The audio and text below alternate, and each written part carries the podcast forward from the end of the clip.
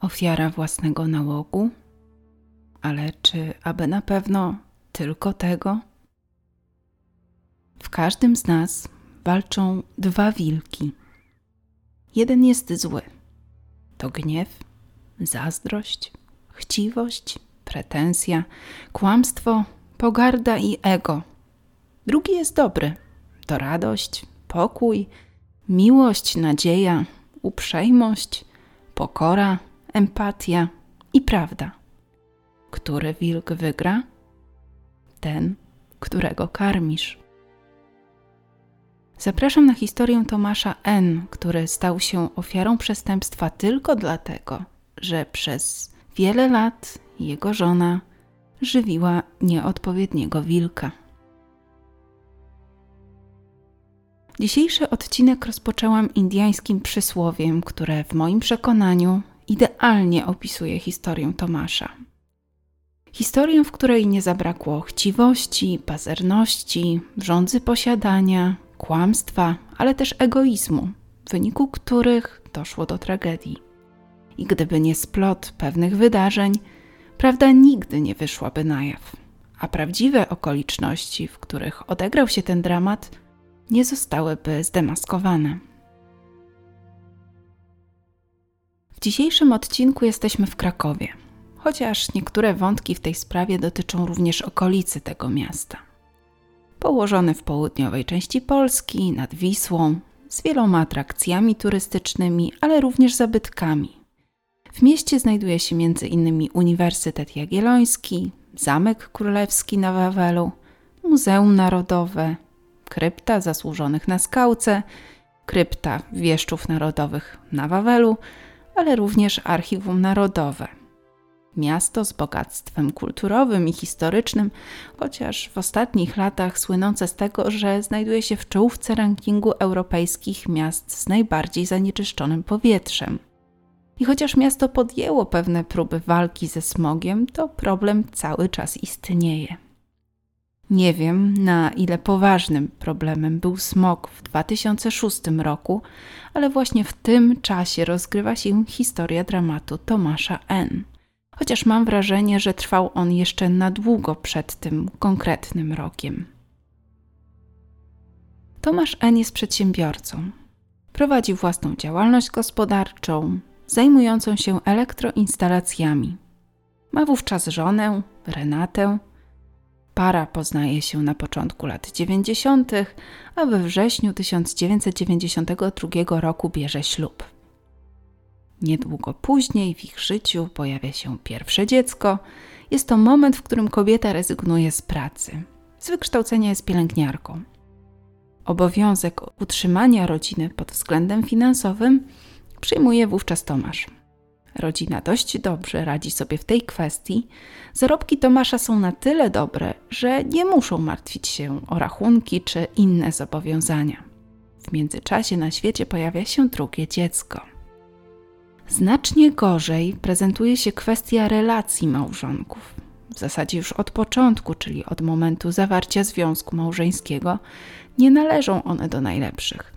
Nie można powiedzieć, że małżeństwo jest szczęśliwe i udane, chociaż lepsze momenty na pewno się zdarzały. W każdym razie w miarę upływu lat jest tylko gorzej.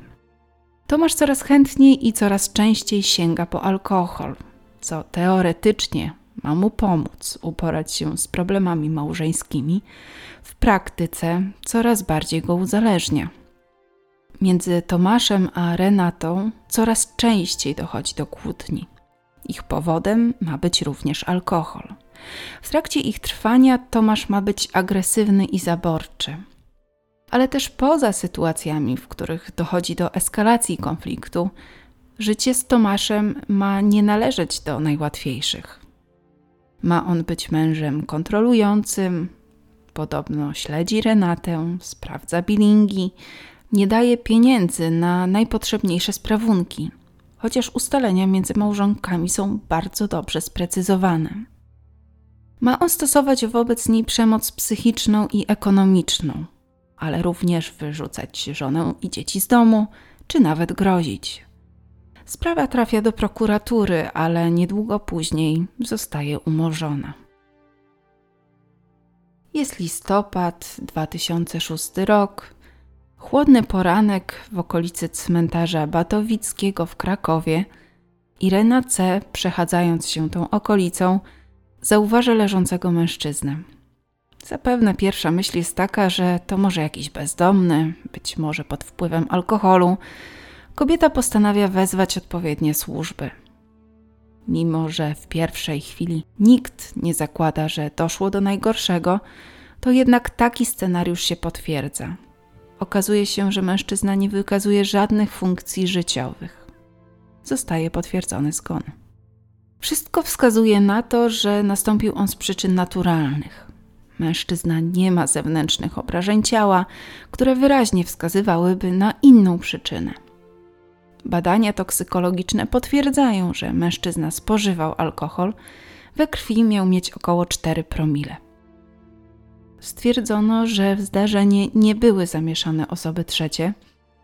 Mężczyzna w średnim wieku z problemem alkoholowym wypił za dużo, czego po prostu jego organizm nie wytrzymał.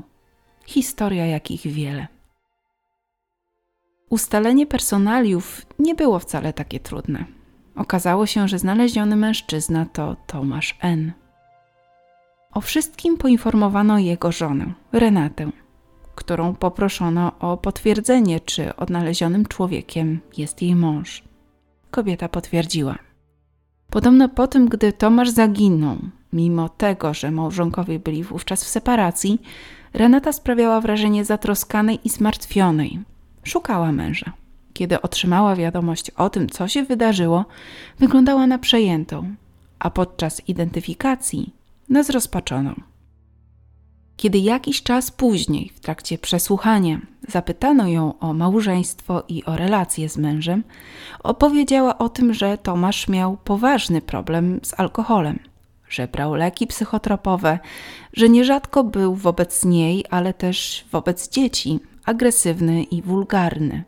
Ponadto Tomasz miał na swoim koncie wyrok za spowodowanie wypadku pod wpływem alkoholu. Obraz sytuacji wydawał się jasny i klarowny. W marcu 2007 roku sprawę umorzono. W międzyczasie odbył się pogrzeb, trzeba było również załatwić sprawy związane ze spadkiem, i tak po kilku miesiącach żona wraz z dziećmi nabywa spadek w postaci między innymi domu, który jakiś czas przed wydarzeniami z listopada 2006 roku Tomasz odziedziczył po swojej mamie. Niedługo później Renata tą nieruchomość sprzedaje.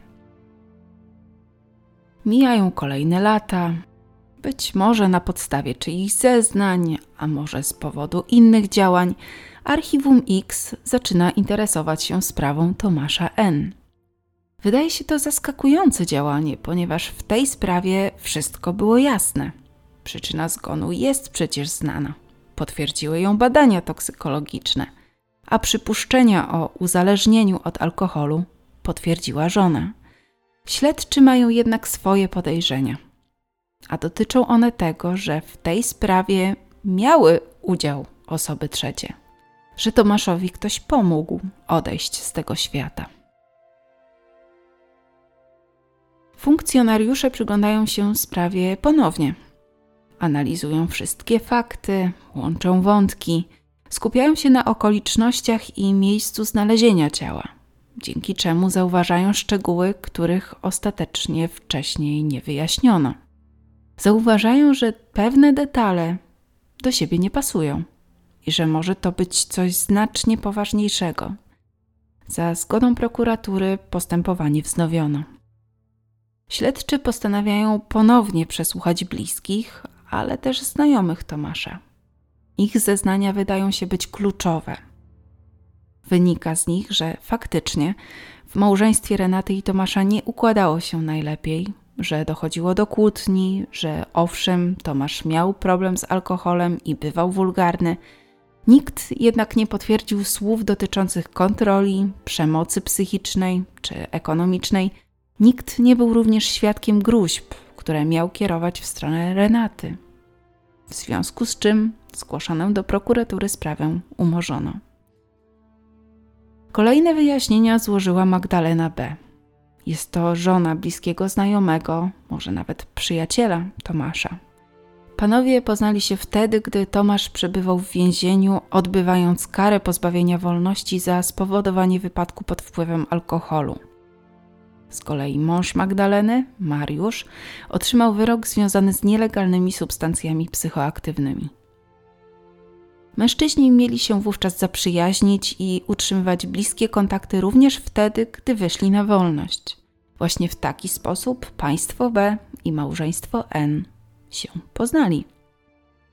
Magdalena B. jako jedyna miała wątpliwości co do tego, co tak naprawdę przytrafiło się Tomaszowi.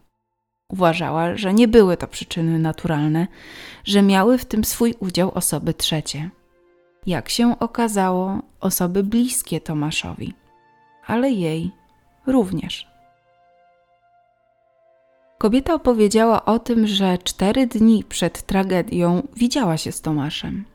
Zauważyła, że mimo ciężkiej sytuacji, ponieważ jakiś czas przed tą rozmową Renata wyprowadziła się z domu do nowego partnera, zabierając dzieci. Miał to być okres, w którym kobieta zaczęła Tomasza szantażować. Domagała się bardzo wysokich alimentów, ale również tego, by przepisał na nią dom po swojej mamie.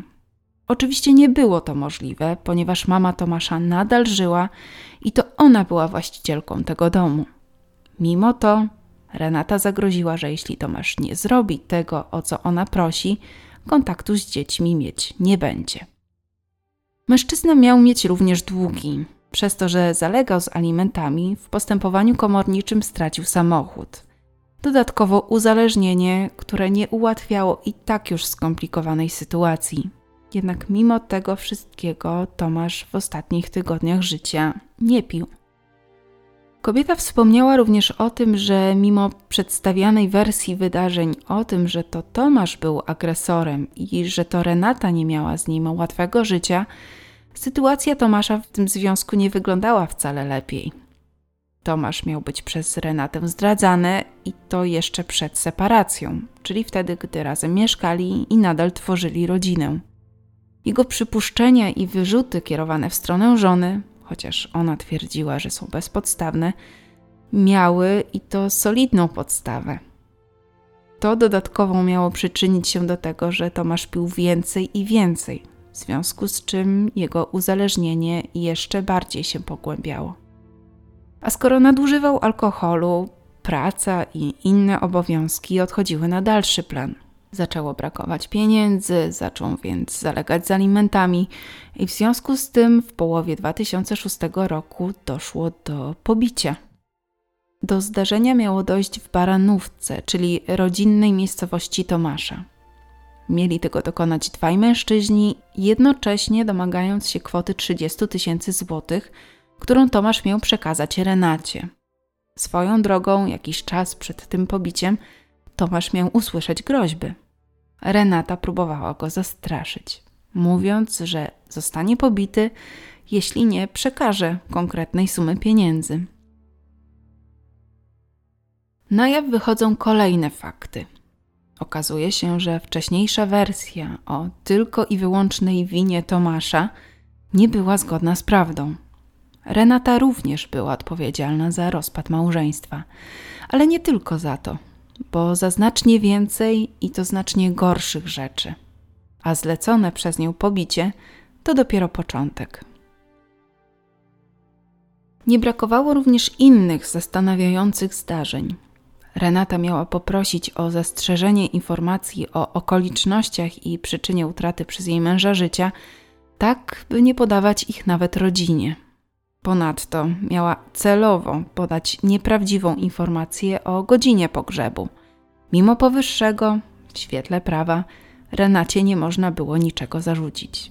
Nic nie wskazywało na to, by była odpowiedzialna za coś więcej niż udział w kłótniach związanych z uzależnieniem męża czy sprawami związanymi z majątkiem.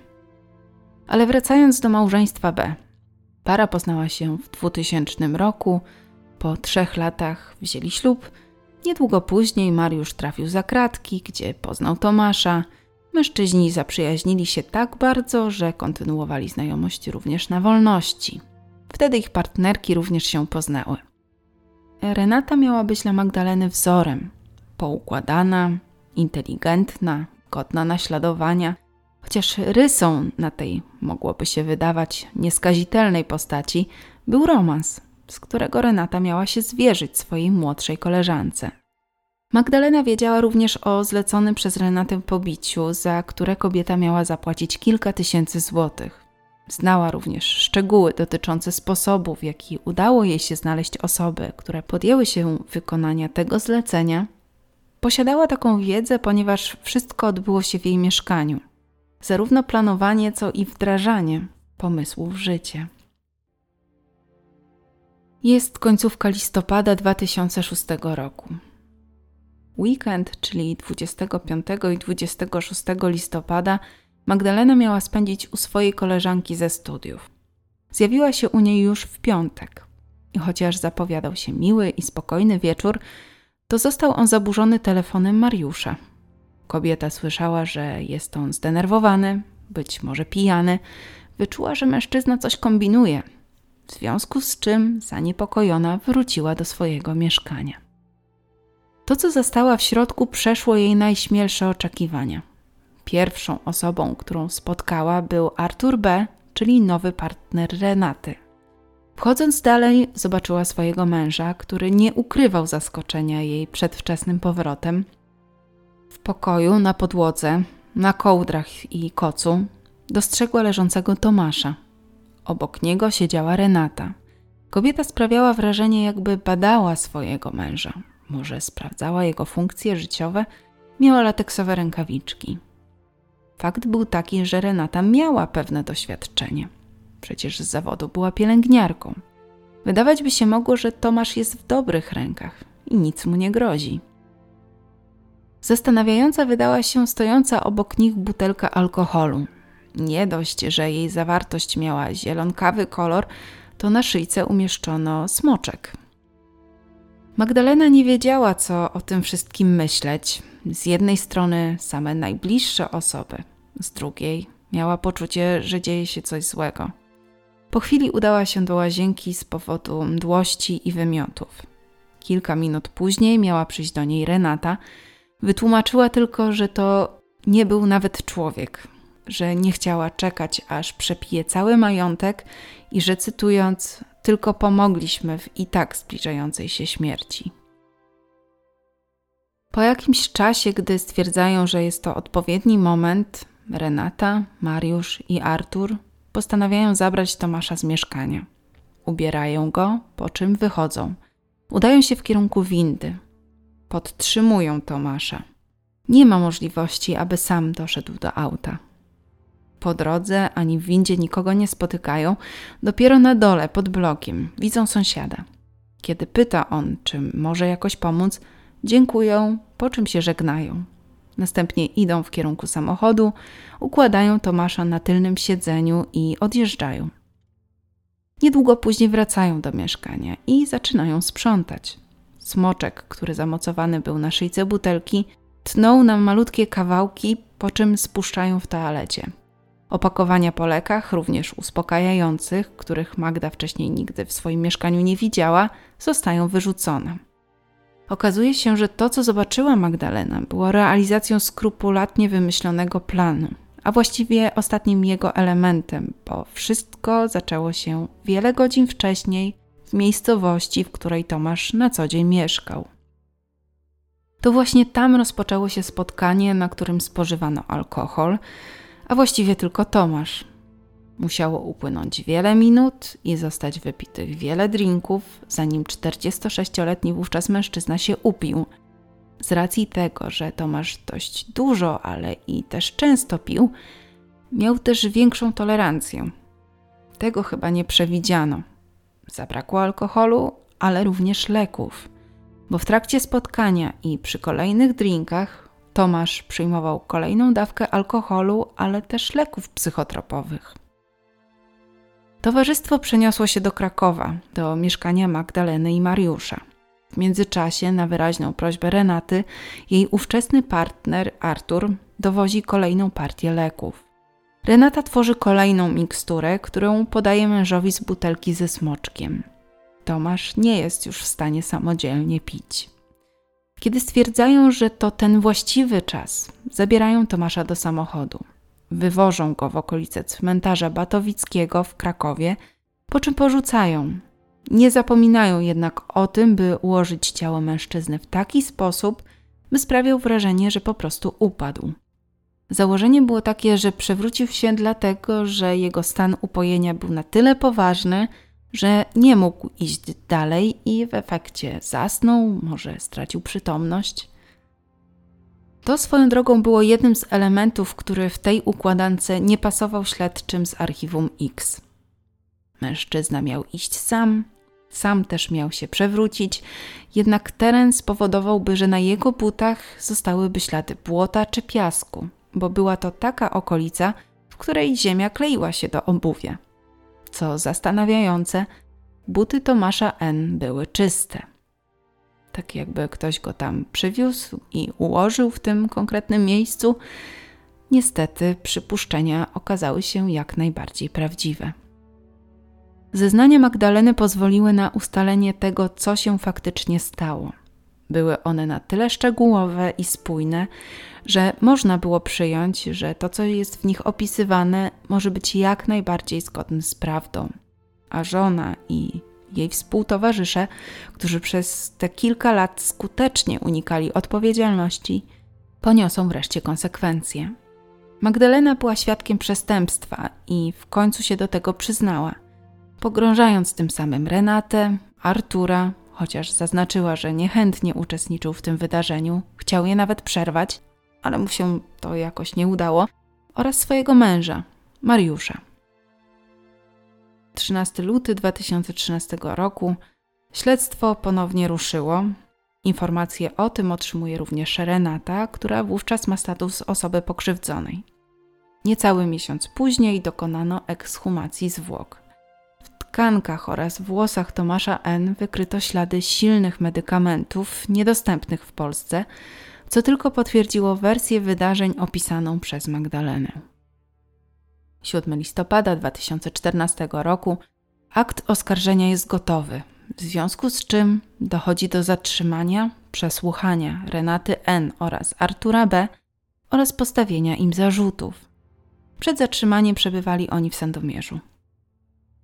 Kobieta nie przyznaje się do winy, umniejsza swoją rolę w całym zajściu, jednoznacznie wskazując na to, że to Mariusz B. jest odpowiedzialny za całą intrygę i jej realizację, że to on pełnił decydującą rolę. Był jednak moment, w którym kobieta częściowo przyznała się do winy, ale szybko się z tego wycofała, twierdząc, że miała coś zupełnie innego na myśli. Artur B. natomiast nie przyznał się do zarzuconych mu czynów nigdy. Twierdził, że nie przywiózł żadnych leków, że był na miejscu zdarzenia i pomagał w wynoszeniu zwłok Tomasza N., Dodał również, że Tomasz zmarł jeszcze w mieszkaniu. Potwierdził, że porzucili go w okolicach cmentarza i że było to w zagajniku rosnącym przy trasie wiodącej poza granice miasta. Zatrzymano podejrzanych, postawiono im zarzuty, ale właściwie dlaczego do tego wszystkiego doszło? Dlaczego żona i wydawałoby się przyjaciel dopuścili się tak strasznego czynu? I czemu Mariusz B. nie usłyszał zarzutów w tej sprawie? Jeśli chodzi o motyw, to odpowiedź jest prosta: pieniądze. Jeśli chodzi o Mariusza B., to w tej historii okazał się być zarówno katem, co i w pewnym sensie ofiarą, ale o tym za chwilę. Zarówno z zeznań Magdaleny, czyli żony Mariusza B., ale też z tego, co udało się ustalić w późniejszym etapie tej sprawy, Wynikało, że odebranie życia Tomaszowi w taki sposób, by wszystko wyglądało jak jego utrata przez nauk, było pomysłem Renaty. Była przecież pielęgniarką, mogła posiadać wiedzę niezbędną do tego, by przygotować miksturę, która okaże się być na tyle skuteczna, że skrupulatnie obmyślony plan zostanie skutecznie zrealizowany. O swoich zamiarach opowiedziała Mariuszowi B., który zachęcony niemałym zyskiem zgodził się jej pomóc. oboje wiedzieli o spadku, który Tomasz otrzymał po swojej mamie, mieli świadomość, ile warta jest nieruchomość, którą swoją drogą Tomasz chciał sprzedać, to również było powodem do kłótni między małżonkami. Kobieta, kiedy jeszcze żyła mama Tomasza, nakłaniała go, by przepisał na nią dom. W tamtym czasie było to niemożliwe. Kiedy teściowa odeszła, sytuacja się zmieniła. Tomasz jednak nie chciał o tym słyszeć. Planował sprzedać ten dom, zupełnie pomijając swoją żonę. Znalazł nawet chętnego. Podobno spotkanie w Baranówce tego właśnie dotyczyło. Małżonkowie mieli rozmawiać o dalszych planach co do domu i pieniędzy z ewentualnej sprzedaży zapewne również. Tomasz nie przystawał na propozycję żony, miał własny plan, który chciał zrealizować. Być może niepomyślny dla kobiety efekt rozmów, a może z góry założony przebieg wydarzeń doprowadził do tego, że Tomasz stracił życie. Kobieta próbowała za wszelką cenę nie dopuścić do sprzedaży. Wiedziała również, że nie może się rozwieść. Od 2005 roku mieszkała z innym mężczyzną, była w innej relacji. Jej sytuacja w sądzie na rozprawie rozwodowej nie wyglądałaby najlepiej. Na pewno nie na tyle dobrze, by móc coś jeszcze ugrać. Obawiała się również, że mąż roztrwoni wszystkie pieniądze. Dlatego, aby stać się posiadaczką wszystkiego, co należało do męża, on musiał zniknąć. Wówczas ona otrzymałaby cały spadek, który mogłaby spieniężyć. Były w tym wszystkim jeszcze dzieci, ale nie jestem przekonana, czy były wtedy pełnoletnie. Najprawdopodobniej nie. W sytuacji, w której ojca by zabrakło, ona stałaby się ich jedynym opiekunem prawnym. Prawda, że wszystko układa się w jedną spójną całość? Plan idealny. Przeszkadzał tylko on, Tomasz. W rozmowach z Mariuszem B. za udział w realizacji planu pozbycia się męża, Renata obiecała mu część pieniędzy z majątku, który miała otrzymać po mężu, a który zamierzała sprzedać. W późniejszym etapie relacje między nimi znacznie się pogorszyły, ponieważ Renata zwlekała z przekazaniem ustalonej sumy pieniędzy. Początkowo mężczyzna cierpliwie czekał, jednak po pewnym czasie zaczął domagać się swojej części coraz dobitniej. Zaczął nawet nachodzić Renatę w jej mieszkaniu. Przypuszczam, że rozmowy nie należały do najprzyjemniejszych. Tak naprawdę Renata nie miała zamiaru dzielić się pieniędzmi ze sprzedaży majątku. Mariusz natomiast stawał się coraz bardziej natarczywy i agresywny. Wtedy kobieta postanowiła go wyeliminować. Wymyśliła, że zabezpieczeniem wypłaty obiecanej sumy będzie jeden z jej synów. Miała zaproponować to Mariuszowi, który na tą propozycję przystał. Niedługo później Renata oskarżyła swojego wspólnika o porwanie dziecka. Podobno do przestępstwa nie doszło, natomiast Mariusz wrócił do zakładu karnego. Jego żona Magdalena również została skazana. W trakcie odbywania kary mężczyzna miał bardzo podupaść na zdrowiu psychicznym. Prawdopodobnie zdał sobie sprawę z tego, że uczestniczył w przestępstwie, w którym ofiarą był jego przyjaciel, a on zrobił to wszystko jedynie z pobudek finansowych. Dla pieniędzy, których ostatecznie nie zobaczył, bo został przez Renatę oszukany. W efekcie w 2009 roku, niedługo po wyjściu na wolność, Mariusz B. odebrał sobie życie. W tej sprawie roiło się od kłamstw, nieprawdziwych wersji i przerzucania odpowiedzialności, jednak ostatecznie sąd przyjął, że tylko oskarżona Renata N. jest winna pozbawienia życia Tomasza N. i wymierzył jej karę 12 lat pozbawienia wolności.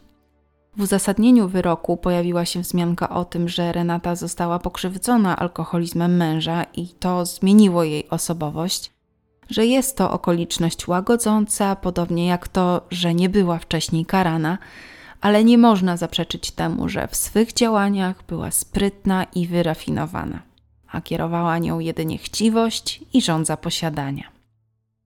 Artura B. uznano za winnego utrudniania postępowania karnego i zacierania śladów zbrodni, ale również nieudzielenia pomocy Tomaszowi N. Wyrok, który usłyszał to trzy lata pozbawienia wolności, Nie było również pewności co do tego, czy leki, które na wyraźną prośbę Renaty mężczyzna przywiózł do mieszkania w Krakowie, zostały wykorzystane. Zostałam oskarżona o morderstwo, z którym nie miałam nic wspólnego. To ostatnie słowa Renaty N. tuż przed ogłoszeniem wyroku. Nigdy nie przyznała się do winy, zrzucając całą odpowiedzialność na nieżyjącego już Mariusza B. Podobne stanowisko w sprawie prezentował Artur. Sprawa trafiła do sądu apelacyjnego w Krakowie, który utrzymał w mocy 12 lat więzienia dla Renaty, tym samym potwierdzając ustalenia krakowskiego sądu okręgowego, natomiast wyrok Artura B. obniżył do dwóch lat pozbawienia wolności. Na poczet kary zaliczono czas przebywania w areszcie. Obrońca Renaty N. wniósł kasację.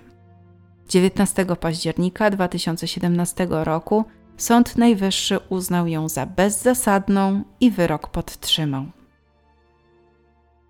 Co ważne, a o czym jeszcze nie wspomniałam. Renata i Mariusz mieli rozmawiać o swoim planie jeszcze wtedy, gdy mama Tomasza żyła. Kobieta zdawała sobie sprawę z tego, że nie będzie jedyną spadkobierczynią, że jego mama, czyli jej teściowa, również odziedziczyłaby coś po swoim synu a to Renacie zdecydowanie nie pasowało. Podobno wspólnicy rozmawiali również o tym, w jaki sposób mogliby się pozbyć starszej pani. W tym przypadku nie zdążyli wdrożyć swojego planu w życie, ponieważ mama Tomasza odeszła z przyczyn naturalnych.